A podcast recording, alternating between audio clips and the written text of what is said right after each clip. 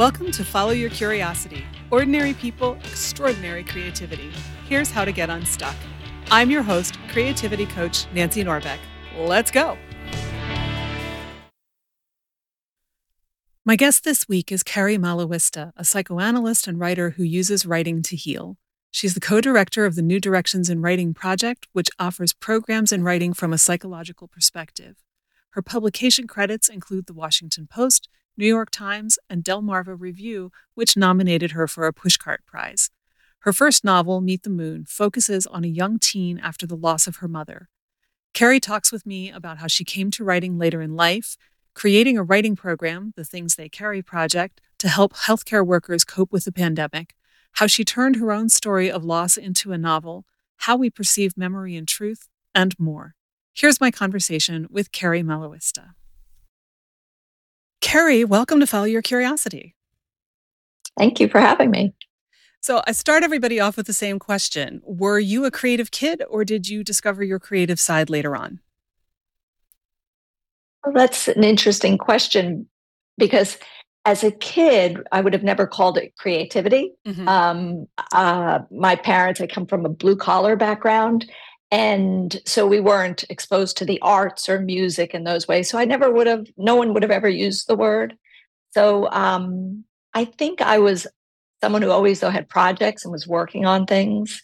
And um, my parents gave the idea of you can do anything you set your mind to and encouraged ideas, which in the end really were creativity, but I would never have thought of it that way. Mm-hmm. So it's not like I was writing or doing any of the traditional things. But, you know, my mother always was, you know, like having an idea to, oh, the room would look better if we knocked down the wall. And she would take a sledgehammer and go to it.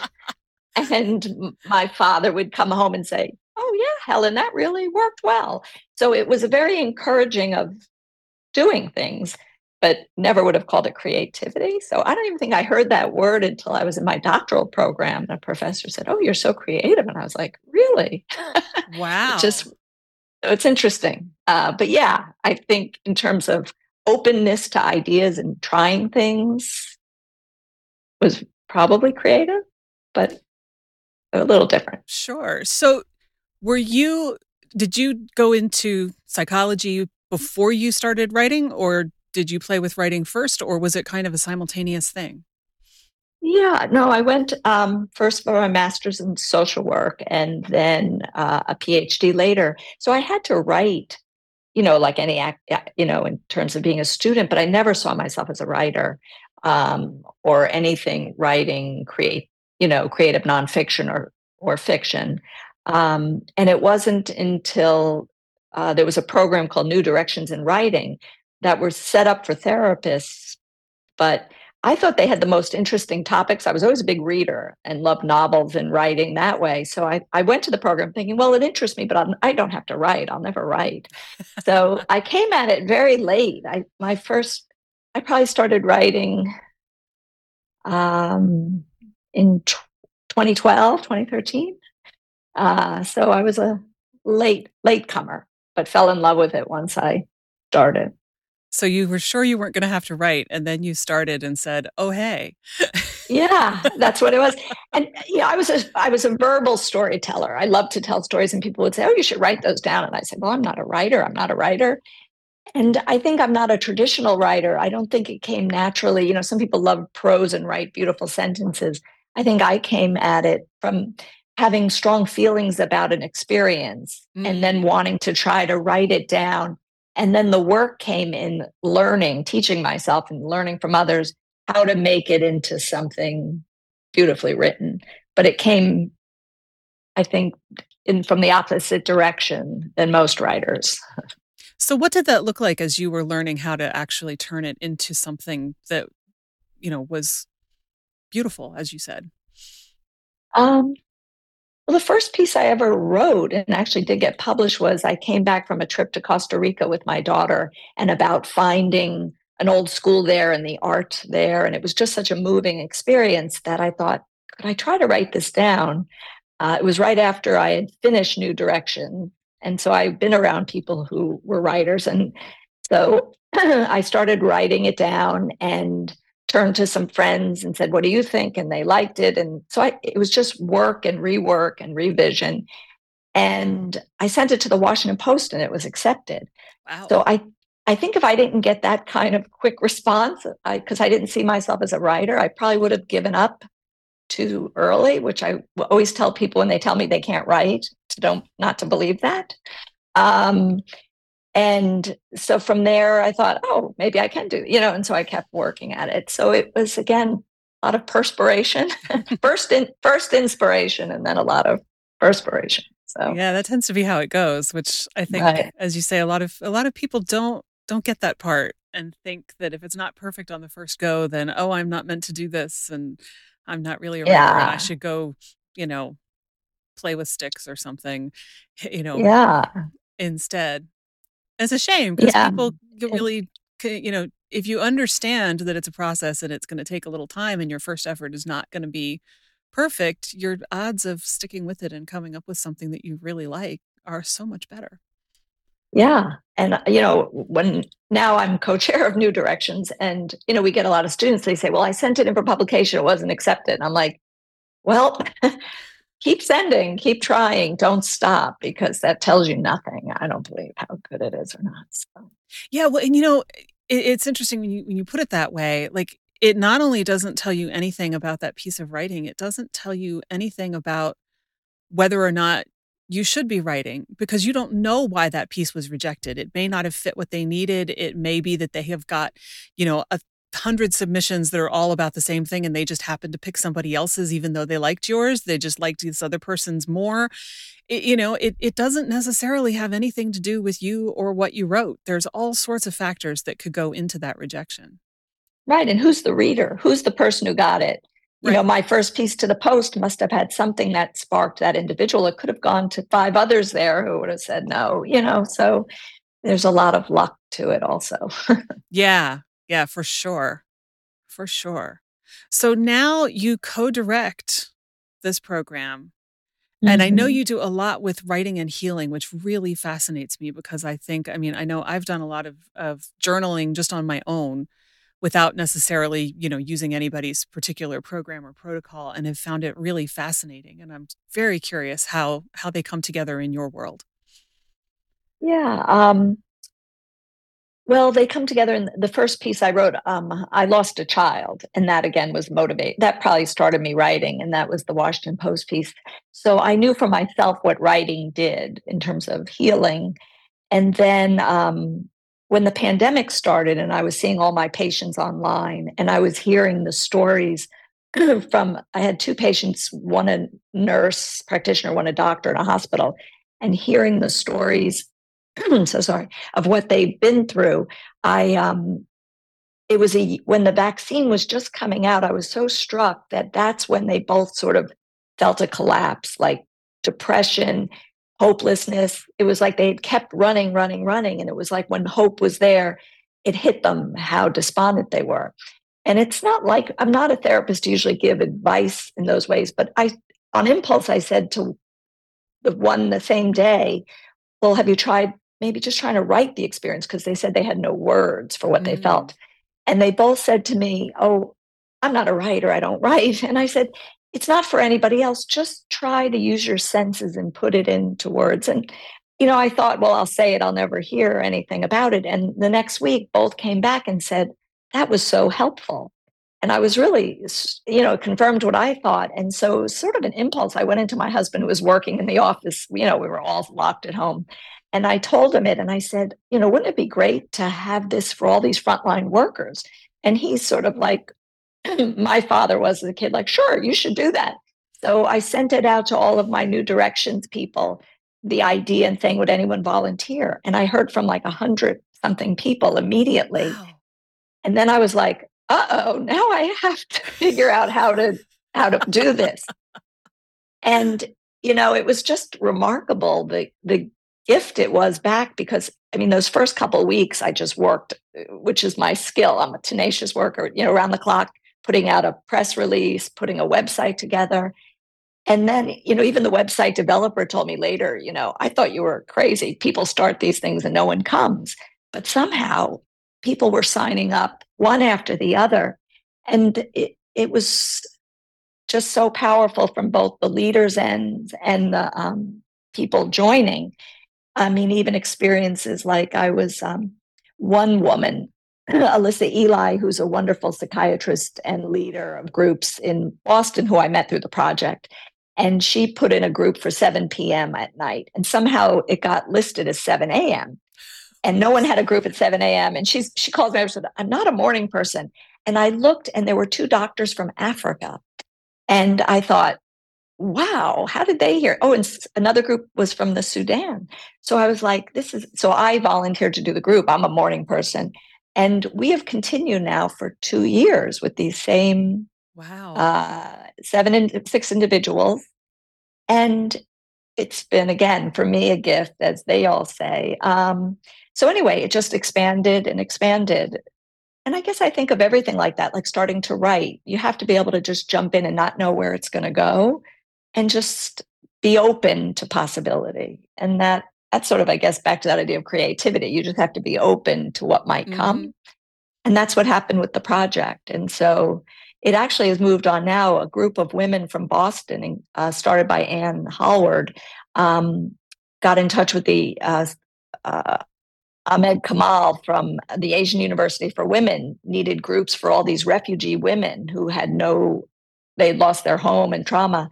And these groups were then used by this committee, and they lead groups in Bangladesh right now um, for all the young women there with leaders, therapists from this country. And again, it's it just keeps multiplying. So it's wow, it's, uh, yeah, oh, it's great. From one random question that you threw yes. out during lockdown. yes, all right. That's fantastic. What kind yeah. of feedback do you get?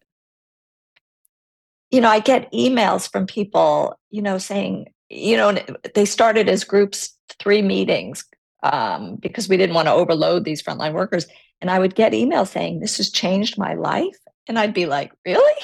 you know, but it really did. And um, I, I heard from one woman, I wish I could remember her name because we're still in dialogue, but she was an ER doctor out in um, California who was in the group. And she wrote me saying it changed her life and she actually left emergency medicine and was going to write, which I was both going, uh oh, I hope, I hope that was a good choice, but it clearly has been for her. So it, it just had a profound effect on many. Um, and actually, not long ago, um, Room, which is an online journal, put out a, a book of ours of writing from the things they wrote and all some of the writing from the frontline workers, which again was very powerful. So it, it, it gave a lot of comfort and meaning to many, and that's what we hoped for. So. Yeah, that's phenomenal. Do you give them any kind of direction as to what to write, or you know, like try writing a poem, or just write an essay, or is it really free form? Free form. The groups are set up. Um, you know, we give ideas for prompts.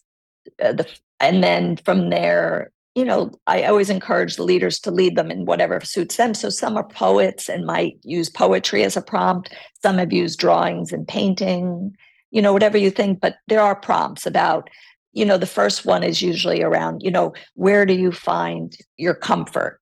Because we didn't want to jump in first with a um, yeah, you know, a traumatic kind of tell us sure. your worst experience. And those ideas came from our initial trainer, uh, Sarah Tabor, who led the training at first um, and had wonderful ideas and prompts. Um, and then the second meeting might be more about tell us about a tough experience. And they would write, we ask them to shut off their Zoom for 10 minutes, write, and then they come back and talk about it. And a big part of the group is not just the writing, but the sharing with others. And what was so meaningful is these groups, you would have doctors, aides, rabbis, chaplains, technicians, all in the same group of every race, age. And it, it didn't matter. They came together so beautifully, like the group I lead now with Anne Adelman. We have two doctors from Africa, we have a hospice worker, we have a, a pharmacist, all over the country um, meeting. And it, it's just beautiful to see people sharing their stories and really making meaning and friendships out of these groups. It sounds to me like potentially these groups are a place where you know, you mentioned doctors and aides and nurses and rabbis and whatever, where where where there's a level of appreciation and respect for what they each do that they might not have had without a setting like this. Is that is that guess correct? That's, absolutely. I mean, it's again, it's hard to describe watching the interaction between people of such different cultures and experience and education and completely respectful and learning from the other. Um, so it is. It's the effects have multiplied in terms of what we didn't even expect. Um, so it's it's a great, you know, and it's being carried on. As I said at the Asian University, there's such use for writing as a way for healing in so many different settings. Yeah. Have you thought about going beyond the medical profession with it? We did um, some for teachers after the pandemic. Um, you know, I don't know if they were just too, they didn't catch on the way, you know, we led a lot of groups. Um, there's also a project in Northern Virginia called the Dreamers, which is for young um, immigrants who, uh, who aren't citizens yet, who are going off to college and did uh, start some group there for these young people on how to make connections. So I think it can be used in lots of settings. And I've been asked by, so, you know, when the war started in the Ukraine, I got contact from some of the state party, could I do these groups for Ukraine? I mean, I was like, I'm one person, Ukraine, you know. so I kind of laugh like, I don't know how to do that. So, you know, I think I've probably reached my max on how far, but I think others are carrying it on in different ways. And I would encourage others to use it as a model. That's fantastic. I mean, I you hear stories about, you know, some someone who just had one random thought that turned into something, but you don't often get to hear the behind the scenes story. So it's yeah. it it it must kind of blow your mind when you stop and think about it. Yeah, it it, it has. And again, it I feel I've been given as much as I gave in starting it, and that's always, uh, you know, I'm uh, profoundly moved by the stories I hear, and yeah. Sure. So, do mm. you participate in the group as well as leading it? Do you do your own writing with the group? Um, you know, some of our leaders do. A few times I have, um, but often when I shut it off, I'm often talking to my co-leader about what else mm. we're doing next and things like that. But I've heard, I've heard certainly a lot of our leaders do the writing with student, not students, the um, frontline workers. Because I was wondering if if it's changed how you approach your writing. You know, I've never. I think because I came to writing so late, I was never a natural writer. So all these people who keep journals and things like that, I never did because I never craved writing that way. So I come from writing. I have to start with a something either I've experienced or felt and the feeling stays with me a long time where i then decide that, that must be have something powerful to it and then i go to write it so but i don't just write every day for the the need to journal mm-hmm. yeah and that's okay not everybody is a journaler not everybody no. is a, a you know put it all on paper and see what yeah. happens type and that's totally okay i mean i kind of go hot and cold on it myself. So yeah, you know, yeah, it's what works. And I, you know, I always think I come more at writing like a detective. Like I get the idea and then I'm looking, you know, it's like I find words out in the world and then pull them in versus them generating from just oh, language. That's such an interesting image. Finding words and pulling them in. yeah. Yeah. Words from random things. I'll be listening to the radio and I hear a word. I'm like, that's the word I needed. when I go back and, but you know, it's more I like I feel like I find them than it, you know. Mm-hmm. Um, so, but I think maybe as a therapist too, it comes from stories and things that have a lot of emotion. Yeah, I mean, you must see a lot in terms of the power in story in general, whether it's written down or not.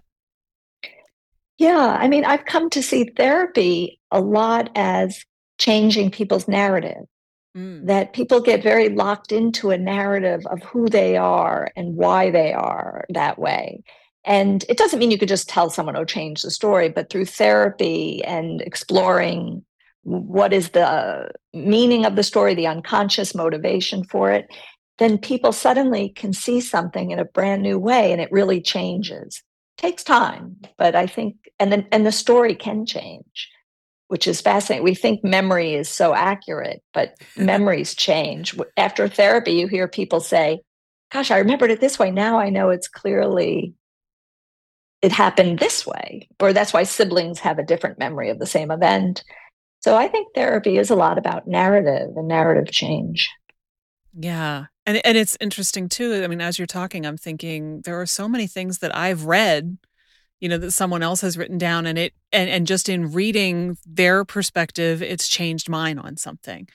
So, right. you know, it's it's fascinating to me how how all of that goes together, you know, the memory and the language and the experience and what's what's really true. I mean, you hear about right. studies of like, you know, eyewitnesses who don't get details correct, even though we've all been told that eyewitness testimony is like the best thing ever, kind of makes you wonder what's really true. You know, what do you remember that that actually is the truth and and how much of it is just your perception, the way it felt at the time, as opposed to the reality of it?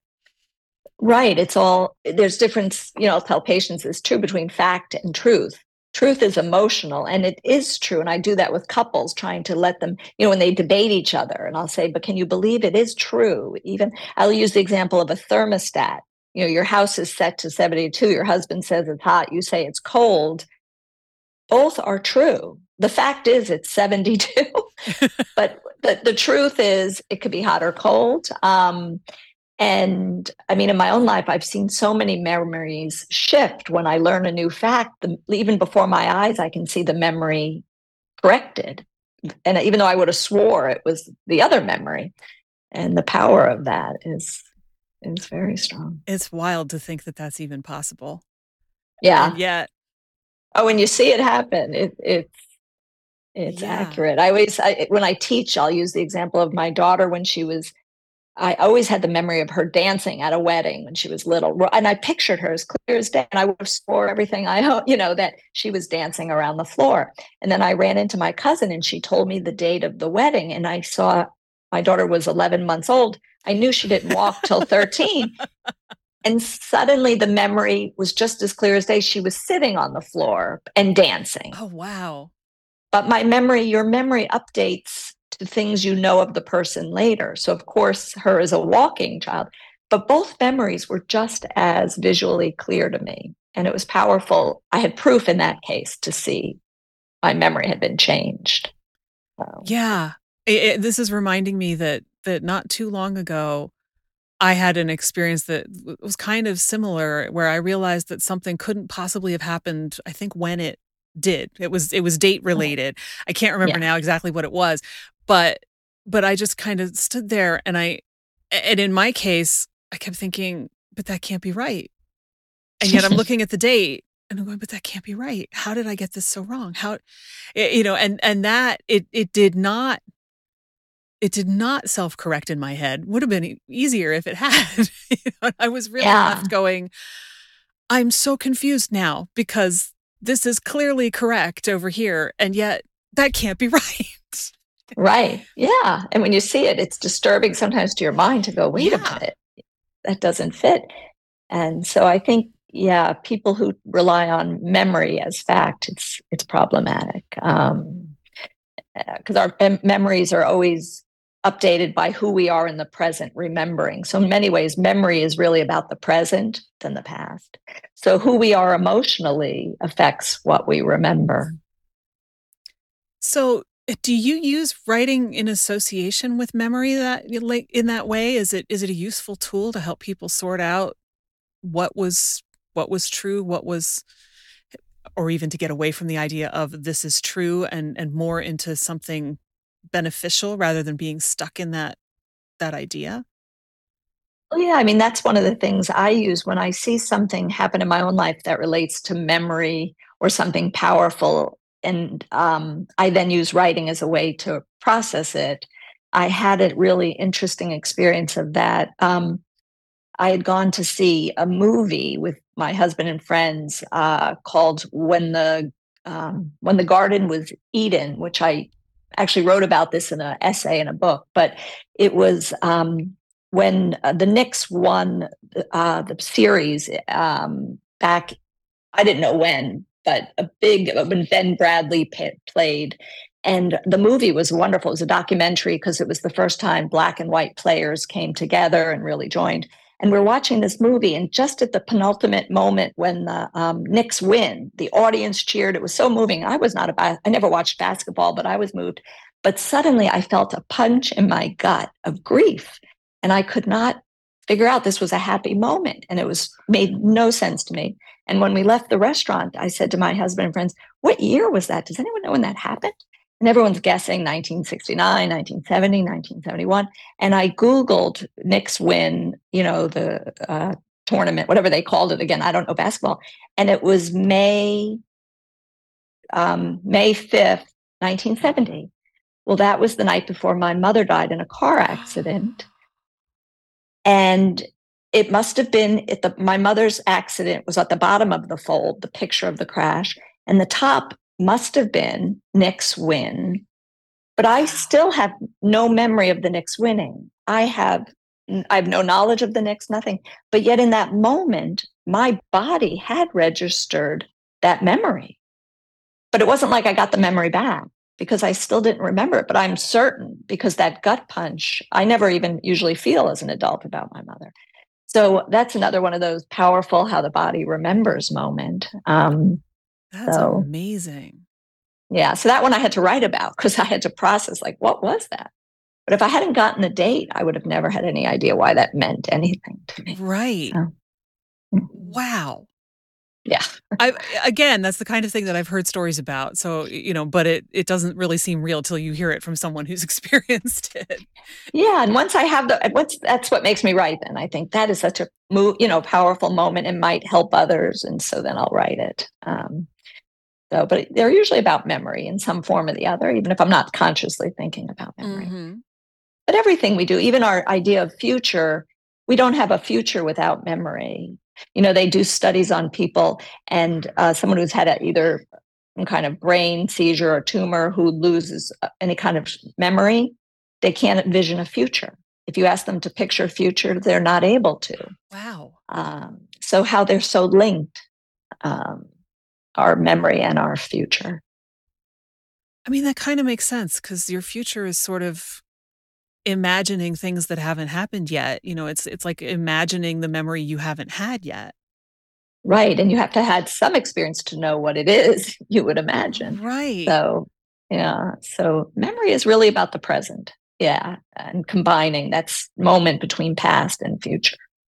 Wow. Um, so when you started writing more for yourself, I mean, you've mentioned that you write about things that you think might help others and things that you need to process. I mean, how how did how did you really aside from I wrote this one-off thing and I sent it off to the Washington Post, like how how did you form this this more serious writing identity for yourself?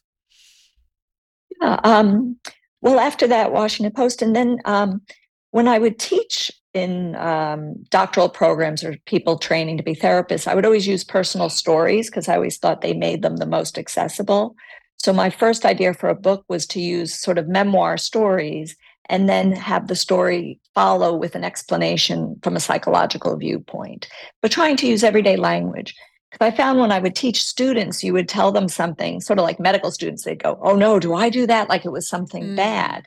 And I was trying to normalize it. Um, so that was the first book, and I did that with two colleagues, Anne Adelman and Catherine Anderson, because I was such a novice to writing. I thought, could I do a whole book? And mm-hmm.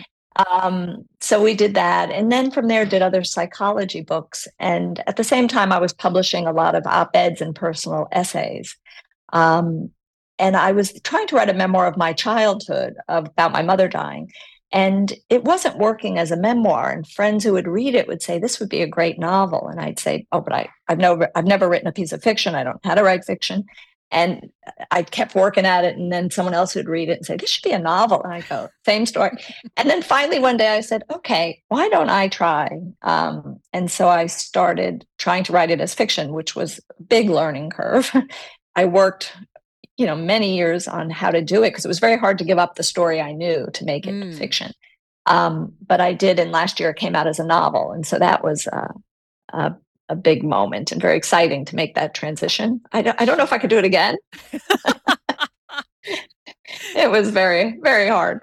You probably um, could, but that's very interesting. The idea of letting go of the story that you know as yours in order to turn it into fiction. How how did you manage that? Well, it was hard because again, I was someone who always based on, well, this happened or did it not? You know, at least what I thought happened. And I actually, um, I found this wonderful writer, Bill Roorbach, who's up in Maine, who I would use sort of as a teacher, and I would send him things, and he'd go, "But Kerry, what else could have happened?" And I'd be like, "But this happened," you know. And mm. he pushed me, pushed me to try to use more imagination with it, which has never been you know, part of how I've used it. Um, and so I would just rewrite and rewrite and re- I, I mean, like anyone who's written a novel, just. But at least I had a starting place, which now I've learned most novelists come from something, an experience they've had. I don't know how you could write so deeply on something without knowing it. But I mean, I guess there's novelists who get so good at it they can really create a whole story. I don't think that's something I could do, but uh, so that's how it became a novel. yeah. So so in the process of reimagining it, did that change your experience and your your sense of what actually happened? You know, in that case, no, because I think why it wasn't working as a memoir is, in my mind, memoir, you have to be really struggling with something about what happened to you and trying to work it out. And the death of my mother, I had I dealt with many years earlier. I wasn't in any crisis about it. It was more even some just funny stories about what it was like, you know, four siblings without a mom. And so it wasn't working as a memoir. So I don't think um, by writing it, whereas when I do write memoir person, I'll say I am working something out. But I think the fact that it wasn't working was there was nothing I was trying to figure out about it. Um, so it worked better as a as fiction. Because I did want to capture I guess the therapist in me. I see a lot of kids and adolescents and who've lost people and I understand well the psychology of what goes on in a child's mind. So in this family I had the novel kids from 2 to 13 and you get to really see all the experiences of what it's like to lose a parent at these different ages how a child thinks about it um, and I also wanted to present a family where there's a lot of resilience. You know, so much today is about trauma, trauma, everything people, everyone's traumatized. And I wanted to show a family that go through something very, very terrible, but that they go on and, you know, thrive and love each other and and good things happen too, um, despite the grief. Yeah, so it sounds almost like it's a it's a how to for everybody who's in that situation, whether it's an adult or the child or a friend of the family, but written up as a novel, which is really pretty cool. Yeah, that's nice to say it that way. Yeah, I think adults like it too, whether you've lost someone or not, because, you know, it, yeah, sort of has a child um, narrator, but I'm not equivalent, but like sort of to kill a mockingbird, like a spunky main daughter, mm-hmm. but you can mm-hmm. relate to the story in that kind of way. Yeah, I'm thinking that, you know, having the the therapy background, it must make it and and you may not be able to compare because you have always had the therapy background, but but it must make it easier is probably not the right word, but but you bring to it an insight about how people tick that somebody else who's sitting down to write a novel is kind of going on their instinct and their own experience as opposed to an actual background in working with people and how how they react to things and why. Yeah, that's what I would hope. I guess the risk can be is someone with the background can make it sound too intellectual or use mm-hmm. language like describing things, which uh, even when I teach therapists how to write, I try to get away from jargon. And because sometimes I was always a big novel reader, I would be blown away by the depth of psychological understanding of some novelists who never said the ones who were really great I used to think, well, they did it better than therapists in writing because therapists would write, you know, just technical and you, you come away not knowing the person. You hear these words.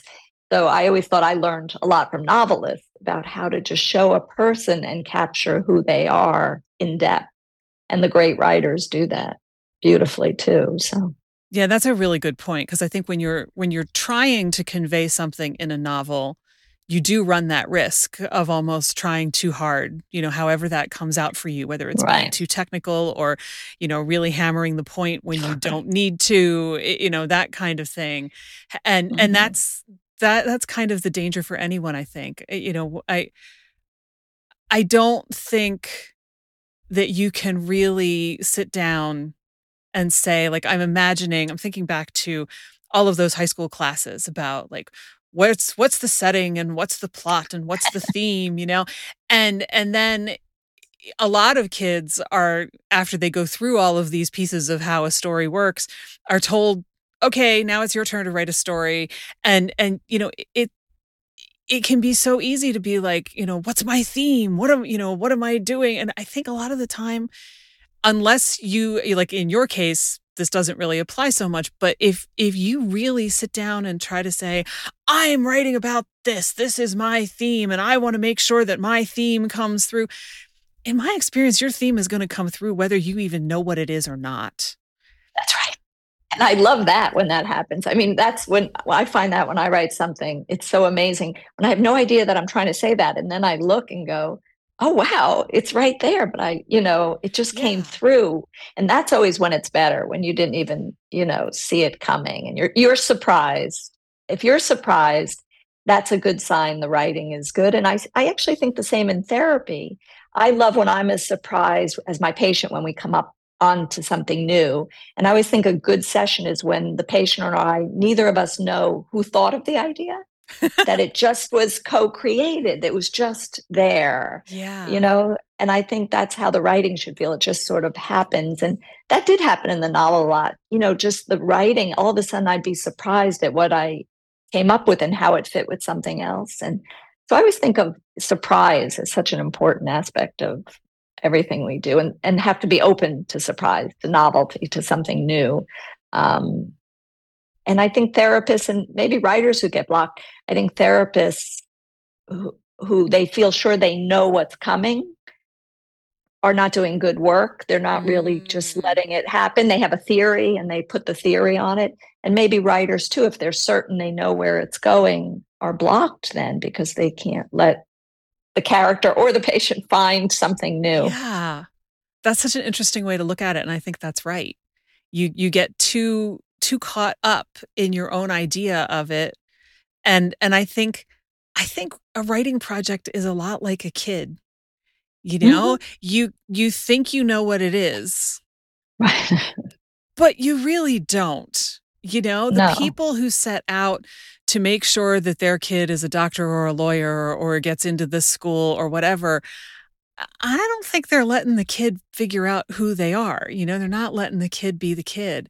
And I think right. I think a piece of writing is often the same way. You think you know what it is or what it's going to be when you start, but a lot of the time you find out you're wrong, that it turns out it wants right. to be this other thing right. that if you tried to force it to be the first thing, it really wouldn't be any good. It's way better being the thing it wants to be. Right. It, well, it's the same as I said with my novel Meet the Moon, whereas I was trying to write it as a memoir. I was trying and write, and it wasn't working. And people kept saying, "I think it's fiction." I, you know, finally, when I let it go to fiction, it it did work, but I was resistant. you know. Yeah. Um, yeah, we get caught up in that kind of stuff, and and that's also the the idea of memoir versus novel is the interesting idea that that comes up a lot in a piece of writing where whatever it is you think you're trying to do, it's not working, it's not working. And then you suddenly figure out, oh, I've structured this all wrong. This part needs to go up at the beginning and this part needs to go down here. And it's not actually an essay, it's more like a dialogue. And it's, you know, whatever it is that that you finally realize it wants to be. And as soon as you change it, it's like the gates open and the choir sings and you know yeah. it suddenly right. works. But as a novice, that was first so hard for me to do because it took so much work to put that little bit of writing together. Oh, when oh, yeah. someone would say, Well, throw it away, I'd be like, Throw it away.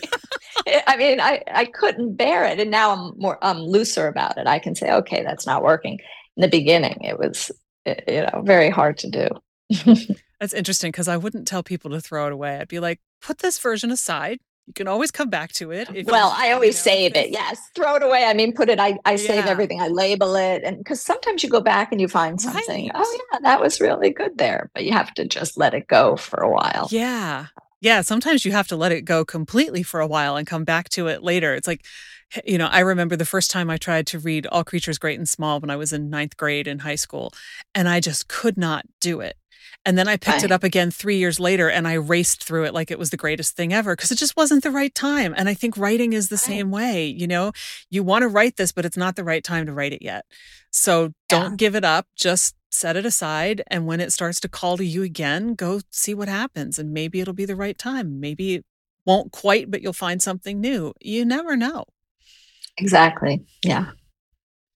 Yeah. Mm. So so you had mentioned that you were playing with a psychological thriller and i'm curious to hear about that if you're still if you're still, well that's one of those it. i have i have put aside ah. and i've I, I was struggling with it just wasn't coming together and what i'm working on now which again i'm not sure will work is i love humor in writing and i love um, sort of uh, david sedaris a personal essay that has humor and I have lots of stories. My family and I use humor as our way that we see everything in the world. And we have a lot of funny stories. And I'm trying to write those as personal essays. But again, the struggle comes in. It's like some of them feel like you take an, an- anecdote, you know, and can you make it into a um, anecdote? Yeah, make it into a story or not, you know? Mm-hmm. Um, so that's what I'm working on now family stories and um, humor and,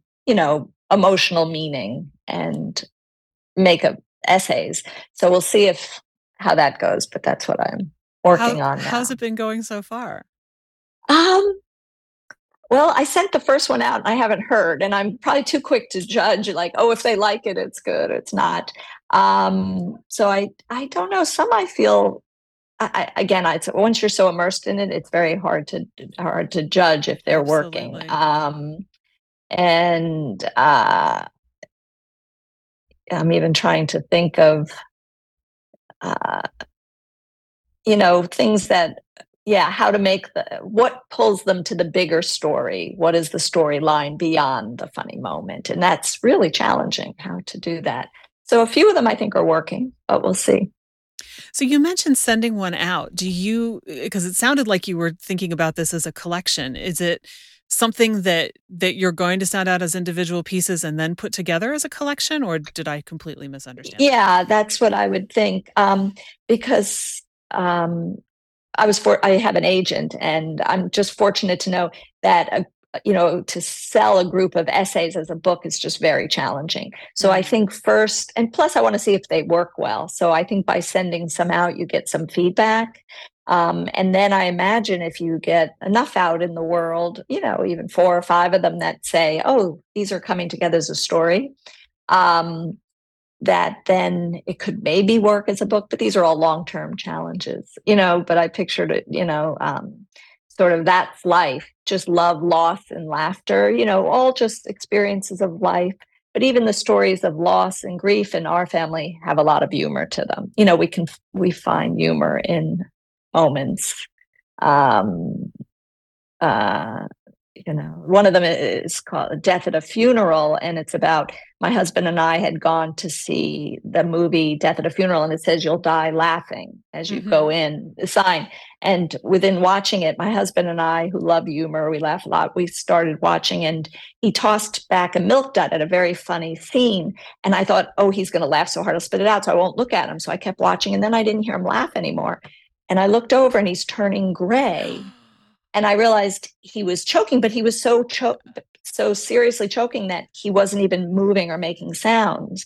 And this is in Bethesda, Maryland, which is um, uh, you know uh, outside DC, a high end suburb um, in a fancy movie theater. And when I stood up and yelled, "Is there a doctor in the house?" It was like boom, boom, boom. The whole place came down, you know, and, and along with a few lawyers, you know. Wow. And someone Heimlicked him and so it's all about loss, but it's also about the relationship with my husband and sort of what it's like. So I'm trying to capture both in that story at the same time as finding humor in near death. But you know, because then we go in the, he had to get an ambulance and oxygen.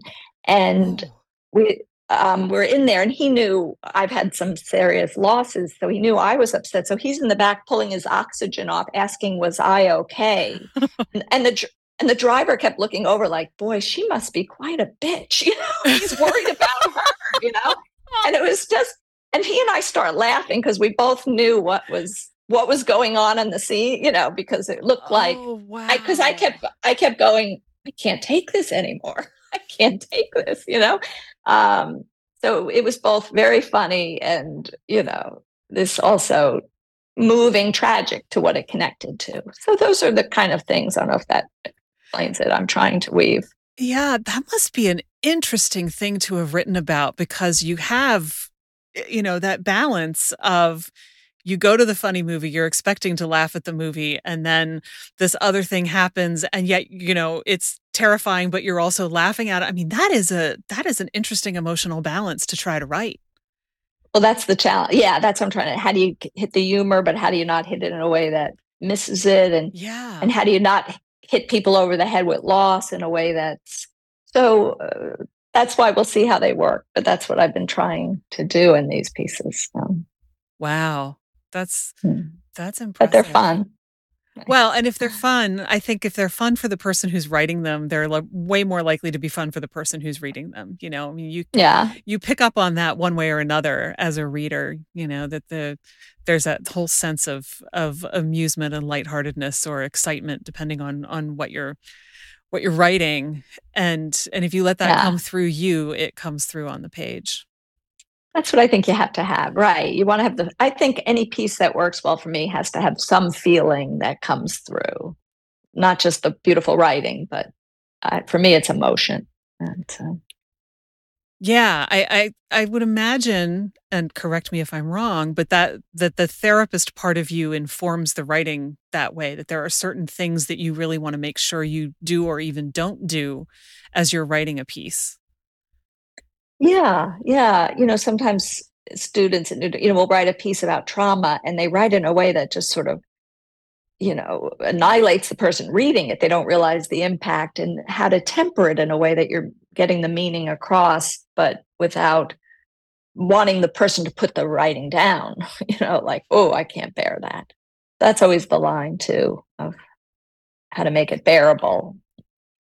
And maybe humor helps with that. That's why I've always loved David Sedaris um, because he beautifully does that. Of tells you know moving stories with a lot of power, but he makes you laugh as you're doing them. And and again, I think people can see themselves more readily, and he always makes himself the brunt of it.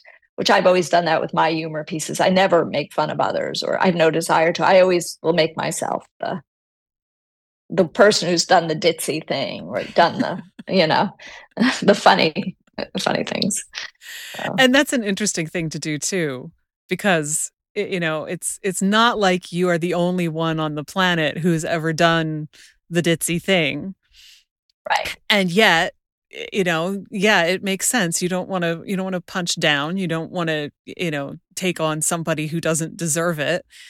And no. so the only safe target in many circumstances is you. And frankly we've all done things that deserve to be laughed at. So you know but but it's still i would imagine if you do too much of that, then it, if you're not careful, you can turn it into, you know, kind of beating up on yourself a little bit at the same time. So that's an interesting line to walk too. Right. Yeah, which I don't think I'm doing that because I see these as all human things. Mm-hmm. And that's mm-hmm. what I'm trying to say. Yeah, I'm not like, oh, criticizing myself. I'm like, look, this is what we do.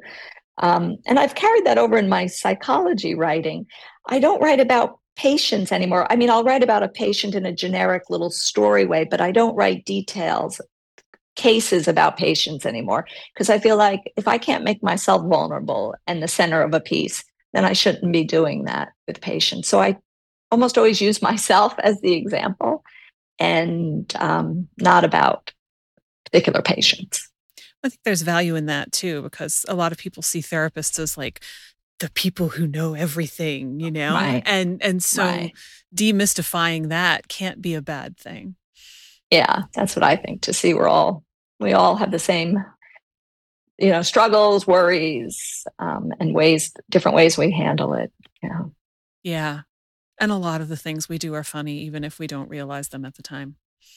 Oh, and you have to be able to laugh at yourself. I mean, that's what I think with anything. You have to be able to, you know, find what's funny in a difficult situation. Makes it the best part of resilience. Yeah. With resilience, I think one of the lead things of resilience is humor, being able to step back and laugh at something. Yeah. So if somebody who's listening wants to start doing some kind of, of writing to get to know themselves better or to process something that happened to them, do you have suggestions on how they should go about that? Yeah, well, what I would say is um, take the experience, and the easiest for a beginning person is to th- think of your five senses. And I always tell people in our groups that the more detail you put in, um, the more powerful will be the processing of it. So, you know, when I would talk to the doctors about an event happening, you know, they could say, well, the patient came in, they were sick and they died, versus, okay, well, what was it? What did the stethoscope feel like in your hand? Mm. Was the mm. metal cold? What did you smell when you were in there?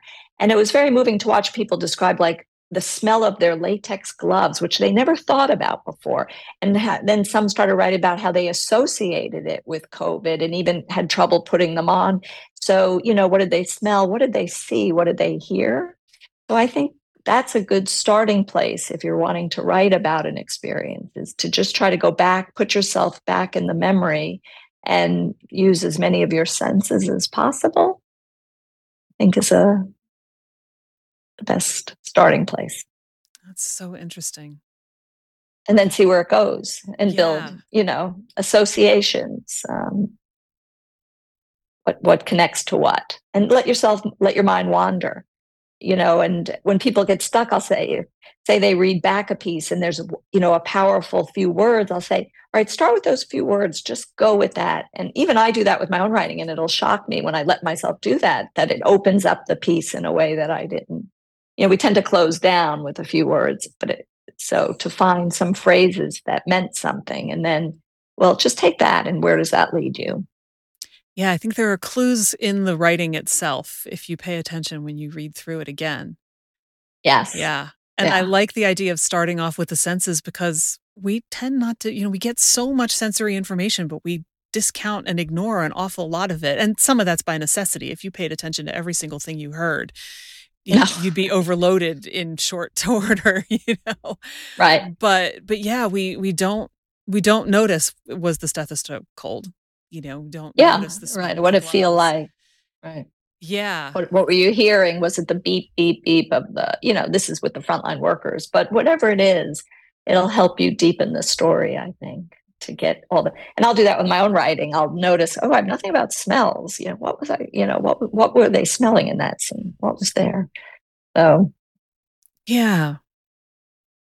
Notice the senses and then find the clues in what you wrote. Mm-hmm. That seems like pretty darn good advice to me. good. so Thank you so much for coming and talking with me today. I think this has been really interesting, and I hope that people are inspired to sit down and play with a little bit of their own writing in a way that they might not have been before. I do too. Well, thank you so much for having me on. It was fun talking together. That's our show. Thanks so much to Kerry Malawista for joining me and to you for listening. Please leave a review for this episode. There is a link right in your podcast app. And in it, tell us about a time when writing helped you make sense of an experience. If you enjoyed our conversation, I hope you'll share it with a friend. Thank you so much. If this episode resonated with you, or if you're feeling a little bit less than confident in your creative process right now, join me at The Spark on Substack as we form a community that supports and celebrates each other's creative courage. It's free, and it's also where I'll be adding programs for subscribers and listeners. The link is in your podcast app, so sign up today. See you there, and see you next week. Follow Your Curiosity is produced by me, Nancy Norbeck, with music by Joseph McDade. If you like Follow Your Curiosity, please subscribe, rate, and review on Apple Podcasts or wherever you get your podcasts. And don't forget to tell your friends. It really helps me reach new listeners.